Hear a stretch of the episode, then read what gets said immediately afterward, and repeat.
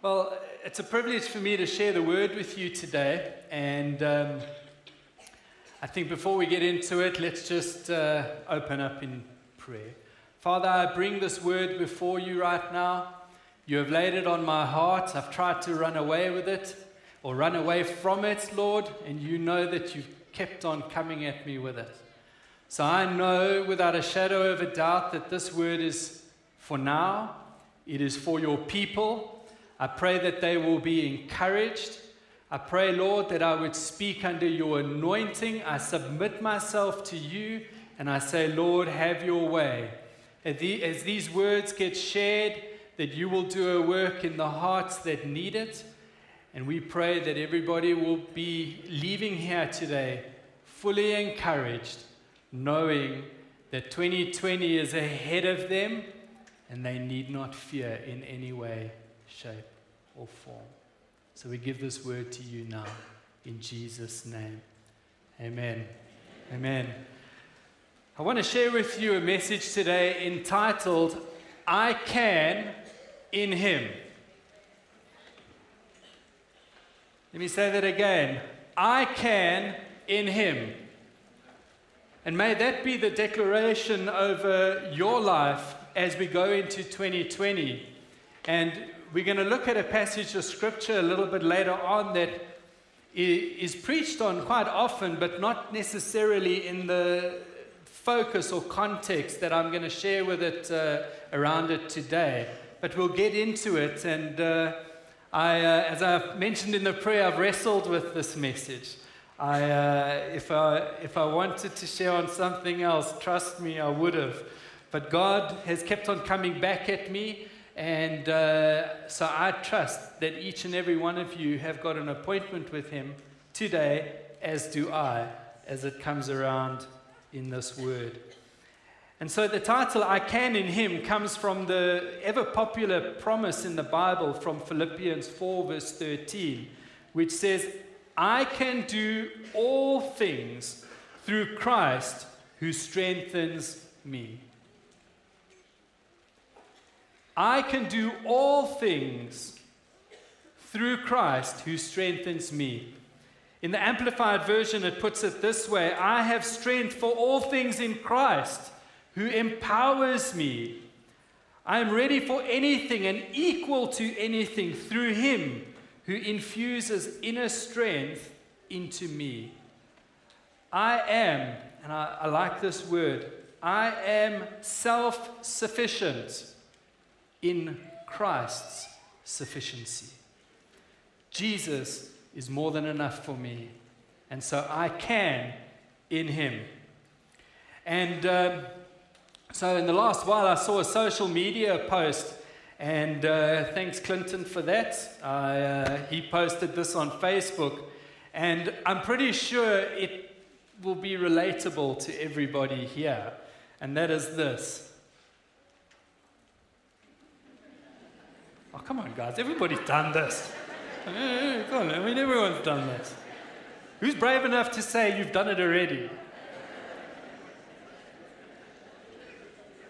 Well, in, in today's, um, you know, with media and that, you can just hit delete. But I still like to write a lot of things down by hand, and it always frustrates me if I have to waste a page. So I, I, this is me. I, I do this all the time, and I can tell you I made the same mistake probably till the end of February of 2019. So it's something which uh, is not easy to let go of. But the message I got into this is that the past is the past, and we're moving on into the future. And it reminds me of a saying which says, I'm looking forward to the future and feeling grateful for the past. Yet the past has a, a tendency to hang around, especially all the bad things about the past. They tend just to hang on to you as much as what you try to let it go. And so I want to look at the life of Jesus right now in a portion of scripture in Matthew 26. And if you want to page this along in your Bibles, please do. If you see the person next to you hasn't got a Bible or a device, well, just get a bit closer to them and say, I'll share with you. And then we can read the word together. And, um, but just to create a, a little bit of context around the scripture, we find ourselves in the Garden of Gethsemane. The Lord's Supper has already taken place, and communion, in terms of what we're going to also be sharing in later in the service, has been instituted by the Lord Jesus Christ. And um, so that has all taken place. And Jesus is now facing the biggest hardship of his life as the time is near for him to be crucified. And the situation is really difficult and overwhelming. I don't know how many people know, but the word Gethsemane refers to an olive press.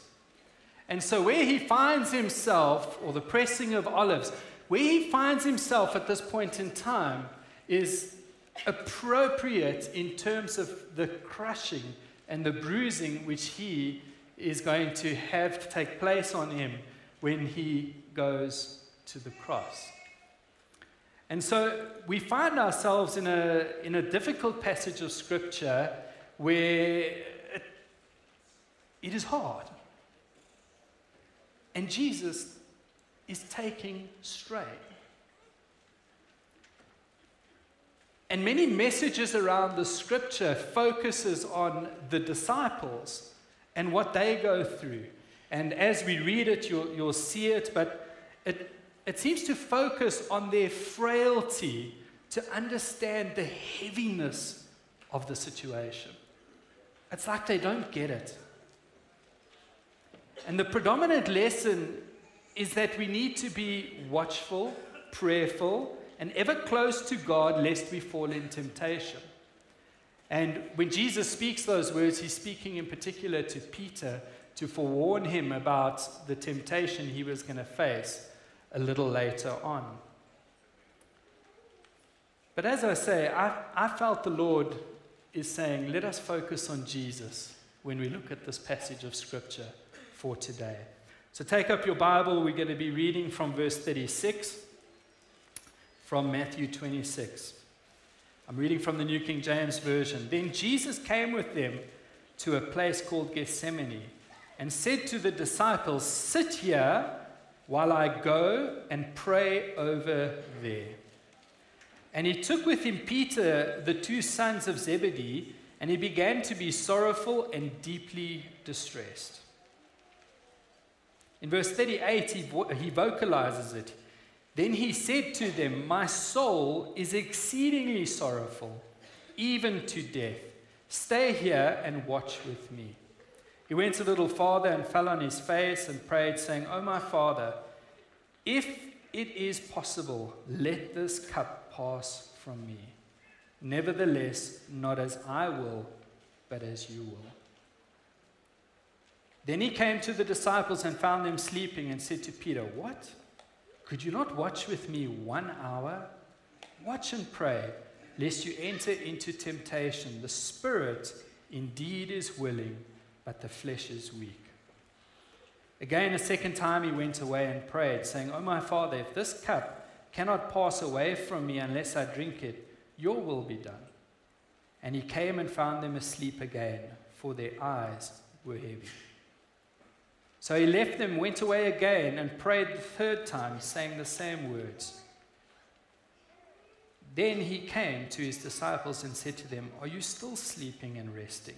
Behold, the hour is at hand, and the Son of Man is being betrayed into the hands of sinners. Rise, let us be going. See, my betrayer is at hand. And so it's a familiar scripture to many of us, and I think you will immediately see the message in terms of the context of, uh, of the disciples. But as I say, the Lord has laid on my heart that we focus a little bit in on what's happening with Jesus right now. And so you might be wondering, well, why? Well, I like pictures because I feel like they explain things. And uh, when I. Um, uh, was reading the Finweek in the, in the week uh, building up to today, I found this picture. Come on.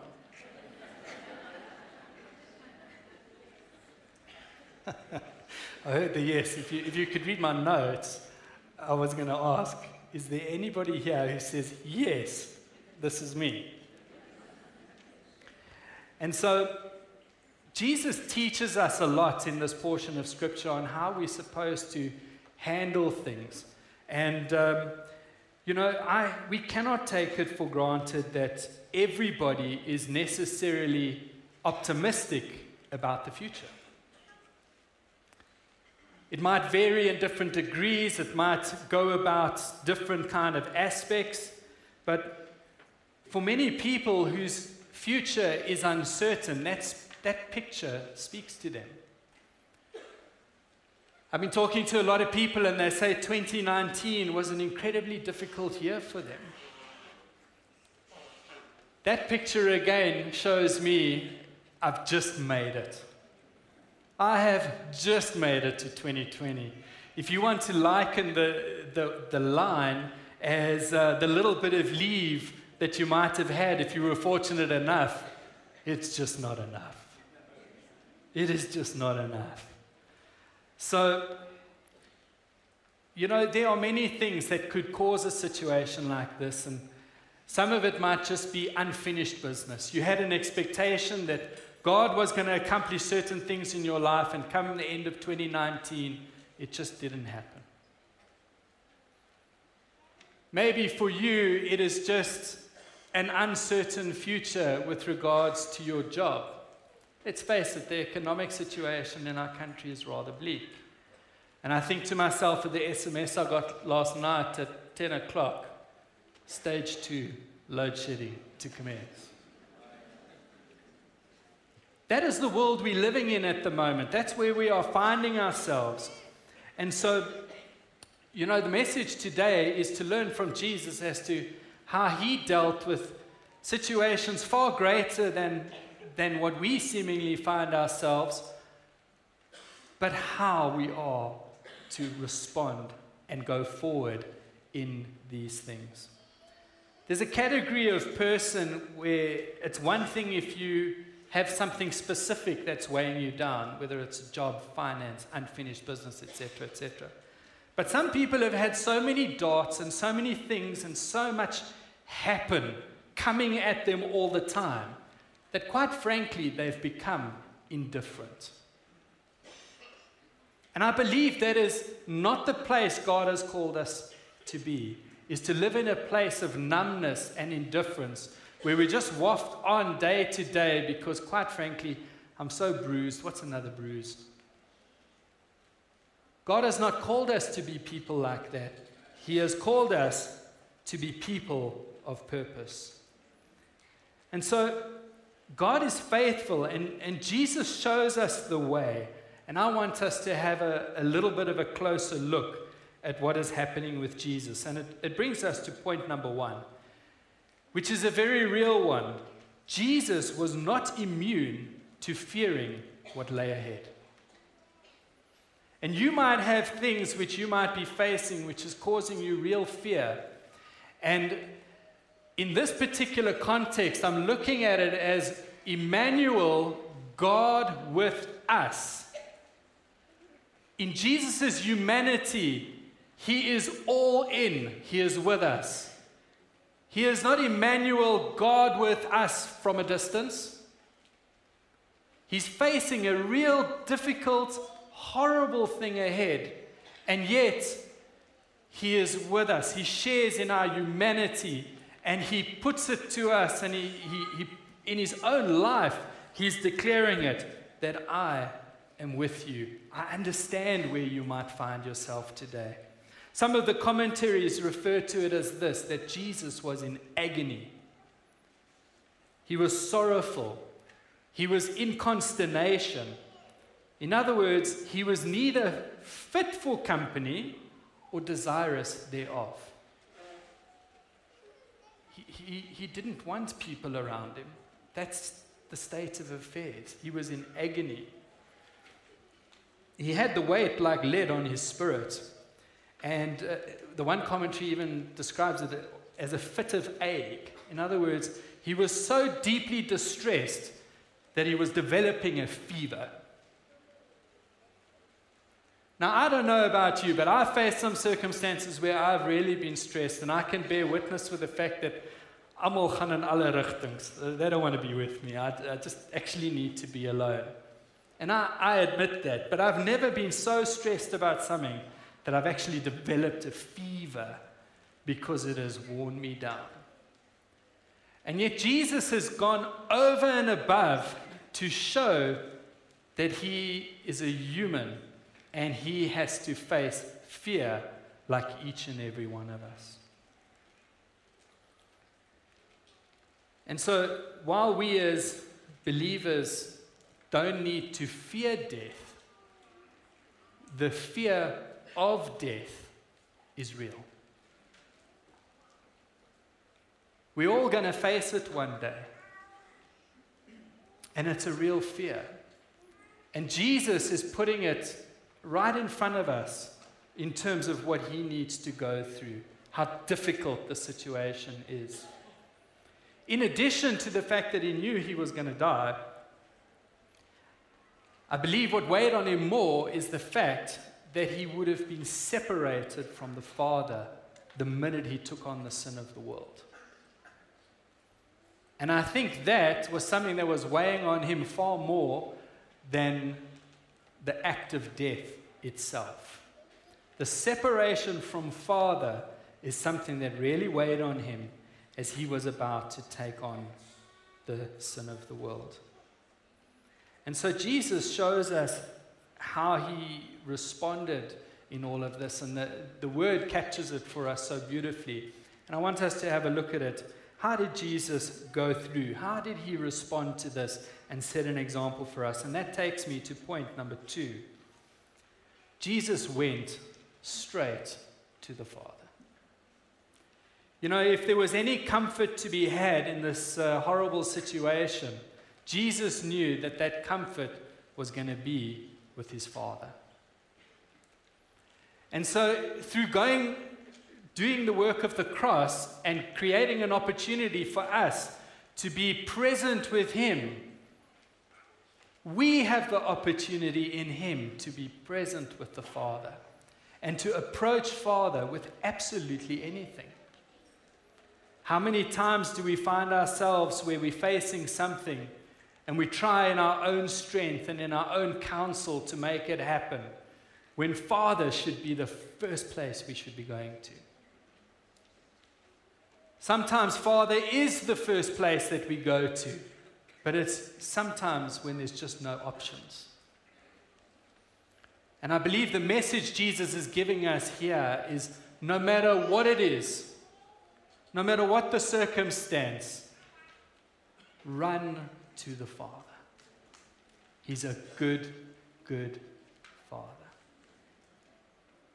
The second thing which I see taking place here, which I believe is an example for us, and my point number three, is that Jesus had a clear understanding of his calling and purpose.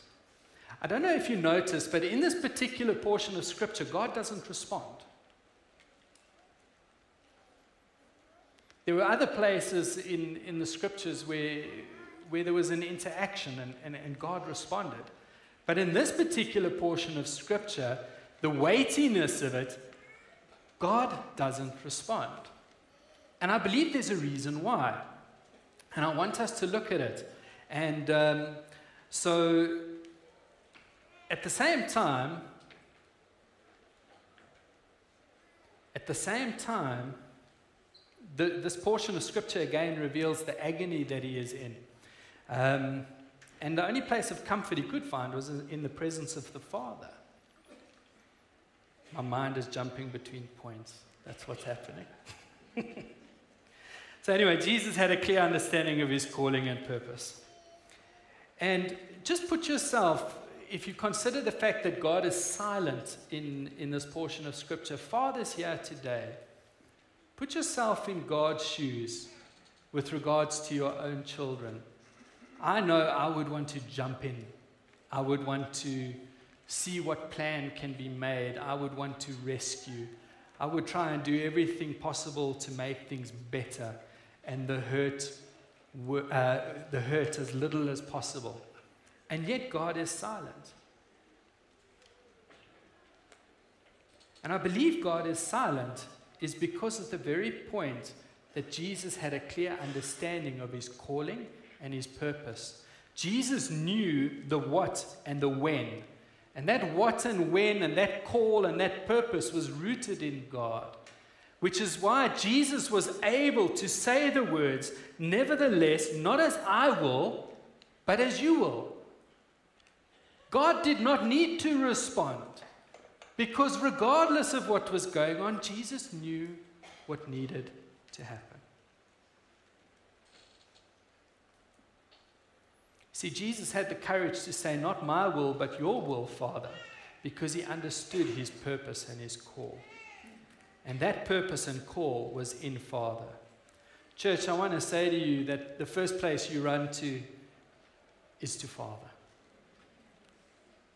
The second thing is there is nothing like walking in the plans and the purposes of God for your life. Make sure you know why you are here and why God has called you to be here because He has a call and a destiny a good plan for each and every one of us sitting in this building today. And I also want to say that there is a surrendering to the sovereignty of God when we can say, I can in Him. I want to repeat it because I, I, believe it's something key. Because when we recognize the sovereignty of God, we recognize that our whole lives are in Him. And so there is a surrendering to the sovereignty of God when we say, I can in Him. So we are called to be a people of purpose and we are called to be a people of hope. And certainly, what's behind us, and least of all, what is ahead of us, should hold us back from walking in God. And it's because we know that God is always good. May that be a revelation to each and every one of you today. That we know that God is good and that we are loved by Him. People, we are loved by Father God deeply. And so we are able to declare over our lives Philippians 1, verse 6, where it says, Being confident of this very thing, that he who has begun a good work in you will complete it until the day of Jesus Christ. And so, as the communion team starts to get ready, I want to share with you a scripture from Romans 15, verse 13, which I believe has bearing on 2020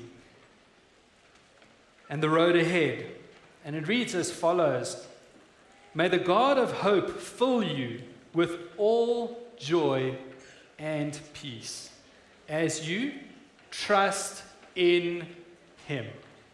There's a key. As you trust in Him. So that you may overflow with hope by the power of the Holy Spirit. The second key is the power of the Holy Spirit.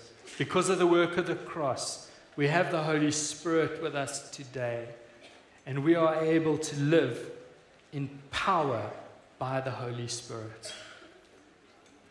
And so I believe the Lord has laid a, a prophetic word on, on my heart for, for us as a people, and I believe it's, it's rooted in this message and, and uh, where people find themselves today. And uh, it goes like this I believe that in 2020 there will be a great awakening.